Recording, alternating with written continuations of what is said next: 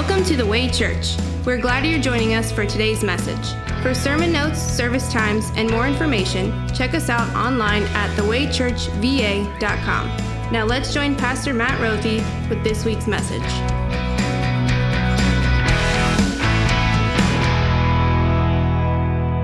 Our sermon lesson for this Pentecost Sunday is Acts chapter 2, selected verses, the sending of the Holy Spirit on Pentecost. When the day of Pentecost came, they were all together in one place. Suddenly, a sound like the blowing of a violent wind came from heaven and filled the whole house where they were sitting. Then they saw what seemed to be tongues of fire that separated and came to rest on each of them. All of them were filled with the Holy Spirit and began to speak in other tongues as the Spirit enabled them. Now there were staying in Jerusalem God fearing Jews from every nation under heaven. They heard this sound. A crowd came together in bewilderment because they heard their own language being spoken. Utterly amazed, they asked, Aren't these who are speaking Galileans? then how is it that each of us hears them in our native language? Parthians, Medes, and Elamites, residents of Mesopotamia, Judea and Cappadocia, Pontus and Asia, Phrygia and Pamphylia, Egypt and parts of Libya near Cyrene, visitors from Rome, both Jews and converts to Judaism, Cretans and Arabs. We hear them declaring the wonders of God in our own tongues. Amazed, and perplexed, they asked one another, What does this mean? Some, however, made fun of them and said they had had too much wine. Then Peter stood up with the eleven, raised his voice, and addressed the crowd Fellow Jews, and all of you who live in Jerusalem, let me explain this to you. Listen carefully to what I say. These people are not drunk as you suppose. It's only nine in the morning. No, this is what was spoken by the prophet Joel. In the last days, God says, I will pour out my spirit on all people. Your sons and daughters will prophesy. Young men will see visions. Your old men will dream dreams. Even on my servants, both men and women, I will pour out my spirit in those days, and they will prophesy. I will show wonders in the heavens above and signs on the earth below blood and fire and billows of smoke. The sun will be turned to darkness and the moon to blood before the coming of the great and glorious day of the Lord. And everyone who calls on the name of the Lord will be saved. Therefore, let all of Israel be assured of this God made this Jesus, whom you crucified, both Lord and Messiah. When the people heard this, they were cut to the heart, and they said to Peter and the other apostles, Brothers, what shall we do? Peter replied, Repent and be baptized, every one of you, in the name of Jesus Christ for the forgiveness of your sins, and you will receive the gift of the Holy Spirit. The promise is for you and your children, and for all who are far off for all whom the Lord our God will call. With many other words, he warned them and he pleaded with them save yourselves from this corrupt generation. Those who accepted his message were baptized, and about 3,000 were added to their number that day. The word of the Lord. Thanks be to God. It was a proud parent moment, so I'm going to begin maybe with a, a bit of a boast. It was almost an ideally executed road trip. This past winter, to celebrate Christmas and the New Year's, my wife and I and all our kids drove from Fredericksburg back to Milwaukee, Wisconsin, where my family lives. And we drove through the night. And so we planned this out perfectly that the kids would not get naps, dad would get a nap, and that just after some supper, we would get in the car and we would drive through the night I had my caffeine all timed out perfectly. So after supper, we got in the car. We started driving for the first couple hours. The excitement of being on a road trip was palpable. Everyone was pumped. And then everyone got tired. The kids all fell asleep. My wife got to fall asleep. And so, in the peace and the quiet of the night, I drove to Wisconsin. Made it through the Pennsylvania and the Ohio Turnpike before around four in the morning, right along the Ohio Indiana border. I got tired, tapped out, called in the reliever. My wife drove the rest of the way, and, and, everything was really ideal. All our kids slept so well and were so good in the car. And then the sun came up over Chicago. They started to wake up. I was sitting in the passenger seat and I turned around and, and my second son, Gabriel, woke up first. He started to cry. I thought surely he's just uncomfortable. Maybe has to take a road stop for the bathroom. Of course, he's been sitting in the car seat all night. That's not good. Then he asked where we were. I explained to him we're, we're in Chicago. Remember, we talked about that big city we're going to drive through? And then I could see him adding things up. His lip began to quiver a little bit. He said, Dad, does that mean we already passed the windmills?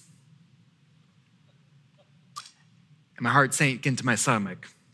Because somewhere around like 10:30 p.m., I made the executive decision that we would not go straight west over to Indianapolis, take Highway 65 straight north, and drive past the wind farm.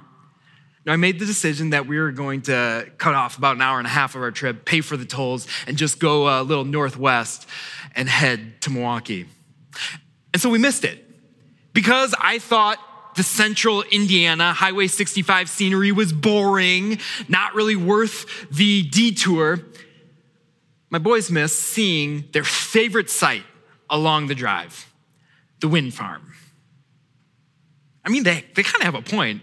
If you think about it, have you ever seen a wind farm and, and just hundreds of windmills scattered across the country? It's impressive. It's impressive because they are massive. They are 260 feet tall by themselves. If you count the blades, they're 380 feet tall. And and this particular wind farm, there's 400 of them just scattered across the Indiana fields. You can see them for a long distance as you drive up, and they're pretty powerful. If you know something about them, that these 400 windmills produce enough electricity for almost a quarter million homes in that region. That's 500 homes for every one windmill that you see. It's all because of wind. Wind, which is this kind of funny thing. You can't see it. You know that, right? I mean, you can see leaves blow along the ground, but you can't see wind. You can't hear wind either. You know that, right?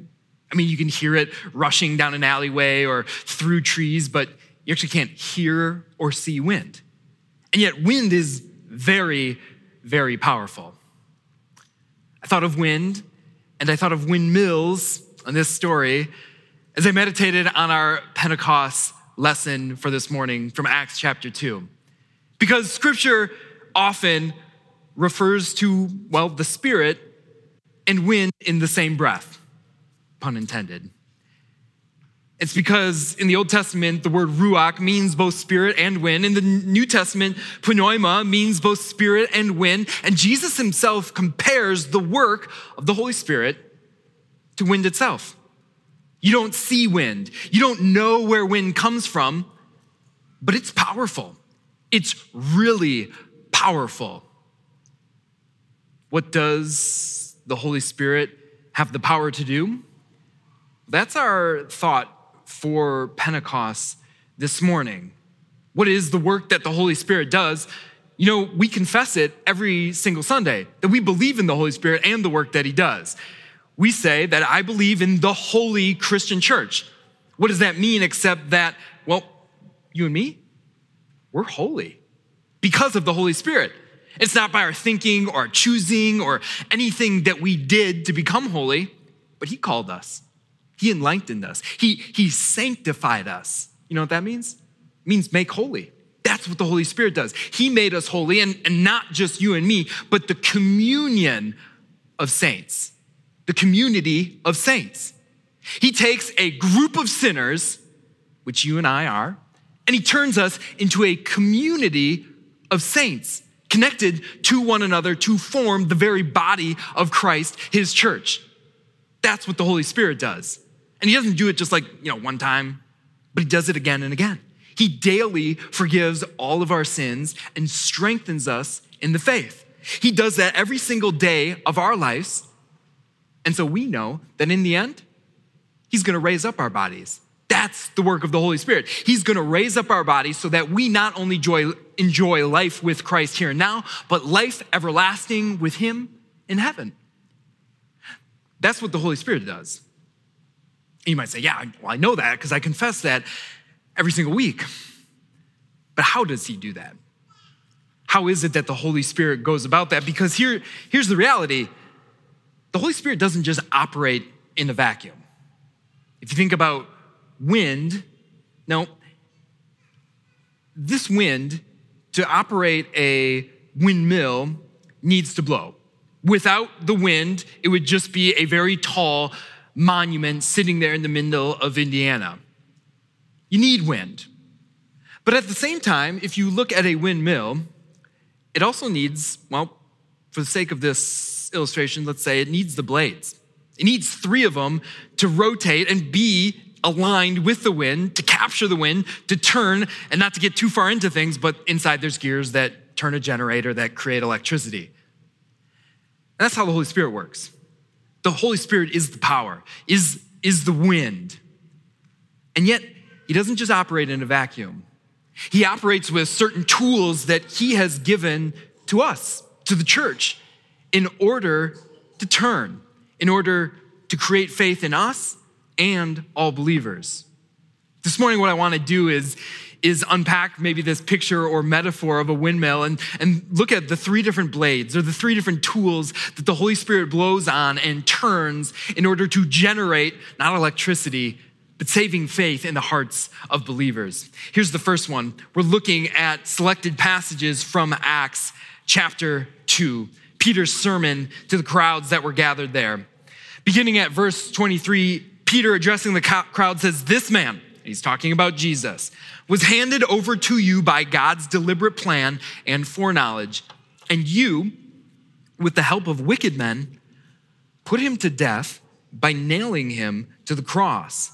Therefore, let all of Israel be assured of this God has made Jesus, whom you crucified, both Lord and Messiah think about this picture that there's a festival going on in Jerusalem. Crowds of people were gathered there already. The Holy Spirit did a miraculous thing, like the sound of wind. He comes rushing into the city. Flames of fire go on top of the heads of the apostles. They began speaking in many different languages. And so a crowd gathers around the 12. And Peter stands up and begins to preach a sermon, a sermon that unpacks the story of God's plan of salvation, that he promised to God's people that the son of David would come and the son of David would sit on a throne. But he wouldn't rule here on this earth. He would rule in our hearts through the gospel. He explained to him, to all of them gathered there, that this one came already. It was Jesus. And what did you do? You heard it. He said, You did it. You killed him. You did that with the help of wicked men. He said, God enacted all of history. He, he brought Christ to the forefront to be your Messiah, both your Lord and your Messiah. And you are on the wrong side of history because you put him to death. You see what Peter's doing here? He's using the first tool, or what we're going to call the first blade of this this windmill analogy. He's using the law. The Holy Spirit, through Peter, is using the law. The Holy Spirit, Peter, to stand up and preach a very straightforward message of the law. What is the law? It's, well, it's God's word. It's, it's one of the two main teachings of God's word that, that shows us our sin. And in this specific case, it convicted a very specific group of a very specific sin, putting their Savior to death. And it wasn't without effect. when the people heard this, they were cut to the heart and said to Peter and to the other apostles, Brothers, what should we do? And this is the point. This is the point of God's law to first make you realize that you do things that are against God's will, you do sins. It leads you to a point to wonder what do you, what do you got to do? What do you got to do to get right with God? And that's the point of Peter's sermon. That's the point of the Holy Spirit working through the law. Is to show you that no matter how many laws you keep, you can never keep them all perfectly. No matter how good you try, what you do is never good enough. There isn't a little prayer that you can say to just make yourself right with God. There's not a decision that you can make to just get yourself right with God. There's nothing that you can do to do away with your sins. And so listen to how Peter replies to the people who are cut at heart, who said, What should we do? He said, Repent. Peter replied to the crowd that day, Repent. And what does that word mean? It's a very familiar church word that, well, you hear in the church and you, you maybe even hear out in the world repent, repent. And it has kind of a heavy connotation. Perhaps you remember in, in the past, I've, I've given you the picture of repentance in terms of maybe a dance step. It's a two step dance move. It's at once turning away from sin and, and second, looking to the cross of Christ and seeing good, the forgiveness he gives there. But this morning, I want to give you a different picture to remember what repentance is. Repentance, brought about by the preaching of God's law, his word, is kind of like an exhale. If you would take a deep breath and breathe out. You do that again and again and again and again. And before long, kind of feels uncomfortable, doesn't it? You realize that, well, you need to take a breath in. I hope you're breathing by now. You can breathe normally. But this is the picture of repentance breathing out the bad things that are in us. Humans, we breathe out carbon dioxide, to breathe out the waste that comes from our bodies using oxygen. We get rid of it. That's what God calls us to do with our, our waste, our sin. If you've done things in your life that you know full well go against what God's word say, repent the things that you have done and you can't really remember, but you know you haven't been perfect. God's word says,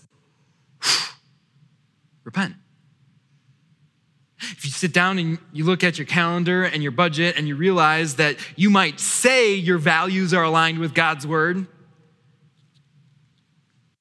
they, they clearly aren't, repent for the disrespect that kids you've shown your parents. we repent. For the lack of love, parents that, that we've shown kids.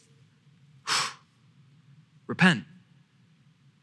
For the sinful thoughts that we've had that nobody ever even knows about. we repent. That's what God's word calls us to do when we, when we hear God's law, the preaching that shows us our sins.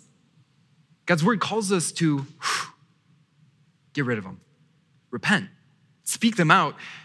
We need to. We need to do that. You guys know that a body would die if it held its breath forever. We need to get rid of those sins. And what I hope you realize this morning is not only the necessity of us needing to repent, but also the good, the good of the preaching of the law, the good of repentance. Because it gets rid of the waste, it, gets rid of the sin, and, and it kind of hurts. You know, it gets a little uncomfortable if you breathe it all out. It gets uncomfortable if you ever get hit in the stomach or the ribs and, and lose your breath. It doesn't feel very good. But what the Holy Spirit is doing through, through the preaching of the law, well, he's acting as a surgeon who, yeah, it hurts to get cut, and it does cut. But what the surgeon of the Holy Spirit does is remove the cancerous tumor of sin in our lives. And here's the good thing that you need to know the Holy Spirit doesn't leave us ever open and bleeding on the operating table. No, He fills us with a new heart and the breath of life. Take a deep breath, breathe in, because Peter doesn't stop here. He goes on and he says to those who are gathered there, not just repent, but be baptized. Be baptized, every one of you. Be baptized in the name of Jesus Christ for the forgiveness of sins.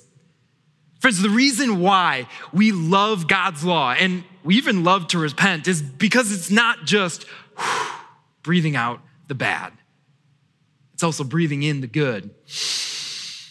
Take a deep breath, breathe in the promises that Christ's Spirit has given to you. There's peace with you and God because all your sins, they're completely forgiven. Breathe in the good news that Jesus Christ, He doesn't remember a single one of your sins. Take that breath of fresh gospel good air and feel the Spirit fill you with the righteousness that can only come not from yourself, but from Christ Jesus, who yet died for you, but rose from you and united you with Himself in the waters of your baptism. We do it all the time in church. We start out our worship services with confession. We come in here after a week's worth of life. We take a breath. We breathe out. But at the very same time, we don't stop there. We breathe in the mercy, the peace, the compassion, and the love of Christ. That's what repentance is in its totality. And that's what really, well, the second blade on this windmill is. It is the preaching of the gospel. It's the law that the Spirit uses to show us our sin and convict us of our sin, but it is the fresh, good air of the gospel that the Spirit loves to bring into your hearts and to your lives, convincing you that you are, in fact, forgiven.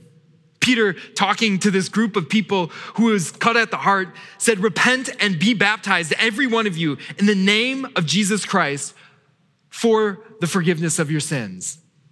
What does baptized in Jesus' name mean? Well, we got to see it, hear it, and witness it this morning. It means that you are adopted into Christ's family. That the robes of Christ's righteousness, which he has and he alone has, well, he gives to you. He covers over you completely. What does it mean to be baptized in Jesus' name? Well, except that you also have the forgiveness of sins. That in your baptismal font, your sins are washed away and they stay there. They don't go with you. The sins that you've done in the past, the sins that you will do in the future, the Holy Spirit knows, and He washes them all away. You don't just get Jesus. You don't just get Jesus and His forgiveness. No, the good news is that you also get the Holy Spirit. The Holy Spirit lives in you, breathes in you, both out giving you the ability to breathe out, repent of, of our sins, and also inhale the good news of God's forgiveness. There's one more. Peter said to the crowd gathered there, This promise is for you and your children, and for all who are far off, for all whom the Lord our God will call. You want to know what the most amazing miracle of Pentecost was? You might be tempted to say the, the rushing in of the Holy Spirit that sounded like a train was shaking the house. That's pretty cool. Maybe it's the, uh, the flames of fire that appeared over people's head, marking them with the Holy Spirit. That, that's the coolest miracle. Or maybe the uh, quick learning language skills better than Rosetta Stone that the Holy Spirit gave to his apostles. That's the best gift. You might say, no, no, no, Pastor, we know where you're going with this. It's, it's the fact that 3,000 people, 3,000 people who just weeks, weeks earlier were, were chanting, crucify him, crucify him. we're now looking to Christ as their Savior, maybe that's the greatest miracle. Surely that's, that's it. We can take it a step further. It's the fulfilled promise that Christ gave to the church that you are living, breathing examples of today. That Christ has called you, in these words, to be his very own. People make a huge deal about Pentecost because 3,000 people were added to God's family that day. How about this? 2.6 billion people today. And let's not forget about those throughout history who are added to God's family. That's the promise. That's the miracle of Pentecost. But there's one more blade, one more windmill, if you will. It's you. It's the fact that God uses you to share that promise, the promises of both law and gospel. Peter was an example of that. Peter stood up, raised his voice, and addressed the crowd Fellow Jews and all of you who live in Jerusalem, let me explain this to you. Listen carefully to what I say. These people are not drunk as you suppose. It's only nine in the morning. No, this is what was spoken by the prophet Joel. In the last days, God says, I will pour out my spirit on all the people. Your sons and daughters will prophesy. Your young men will see visions, and your old men will dream dreams. Even on my servants, both men and women, I will pour out my spirit in those days, and they will prophesy. God promises that He is going to use you to share both law and the gospel. He promised that. He prophesied that in the Old Testament through the prophet Joel that it would happen. He would pour out his spirit and those people would share the message of law and gospel, that the spirit would use them to, to turn the windmill of his, of his tools of, of saving grace to create faith in people's hearts. You and me speaking law and gospel. It's easy for us to to look at things in life and go, ah, someone else will do it. Maybe at work we see a light bulb out and we go, ah, it's not my job. Someone else will fix that. Maybe we, we walk down the street, and we, we see some litter, something small on the side, and we go, yes, someone else will pick that up. It's easy to do that in our life of faith too. To hear God's promise that you will prophesy. And, and what does it mean to prophesy? Well, no, it's not just predicting the future. No, it's, it's pointing to God's word and, and all of his revelation. It's simply sharing law and gospel. It's easy to see that and say, nah, that sharing law and gospel is for the pastor. That's for the way kids teachers. No, it's you. In God's infinite wisdom, he, he chose the tools, the means of grace that He would use to create not electricity in a windmill, but faith in hearts. It's His word, it's, it's the sacrament of baptism and communion, but it's also you carrying those things. You are the, the ministerial means, if you will, the ministers that bring God's saving grace to people. Maybe it's you doing that this summer at our science camp, speaking words of long gospel to, to the families that come. Maybe it's you doing that in your own life with your, with your loved ones, with, with your friends and your neighbors. Maybe it's you doing it on a Sunday morning in a life group to people you know well or people who are new friends.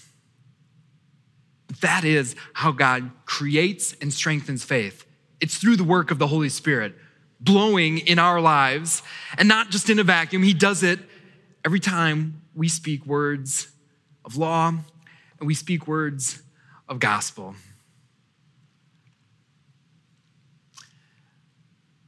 I skipped Highway 65 because I think it's boring. Don't tell my children I said that. I'll make sure to go that way this summer when we go visit family for a wedding. But the Holy Spirit is often skipped, if you will, because, well, he's kind of the forgotten person of the Trinity. Maybe people see his, his, his work as not that interesting because we don't really see it. We don't see wind. We don't really spend time thinking about it.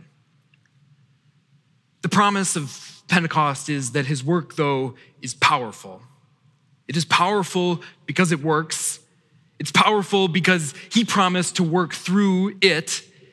He promised that he's going to use both law and gospel first to convict hearts, but also to strengthen hearts in the message of forgiveness. So, using this metaphor of the windmills, let's not take a different route. Go straight there, straight to your God's word, both law and gospel, and share those with those you have in your life. May God grant this for the Spirit's sake. Amen.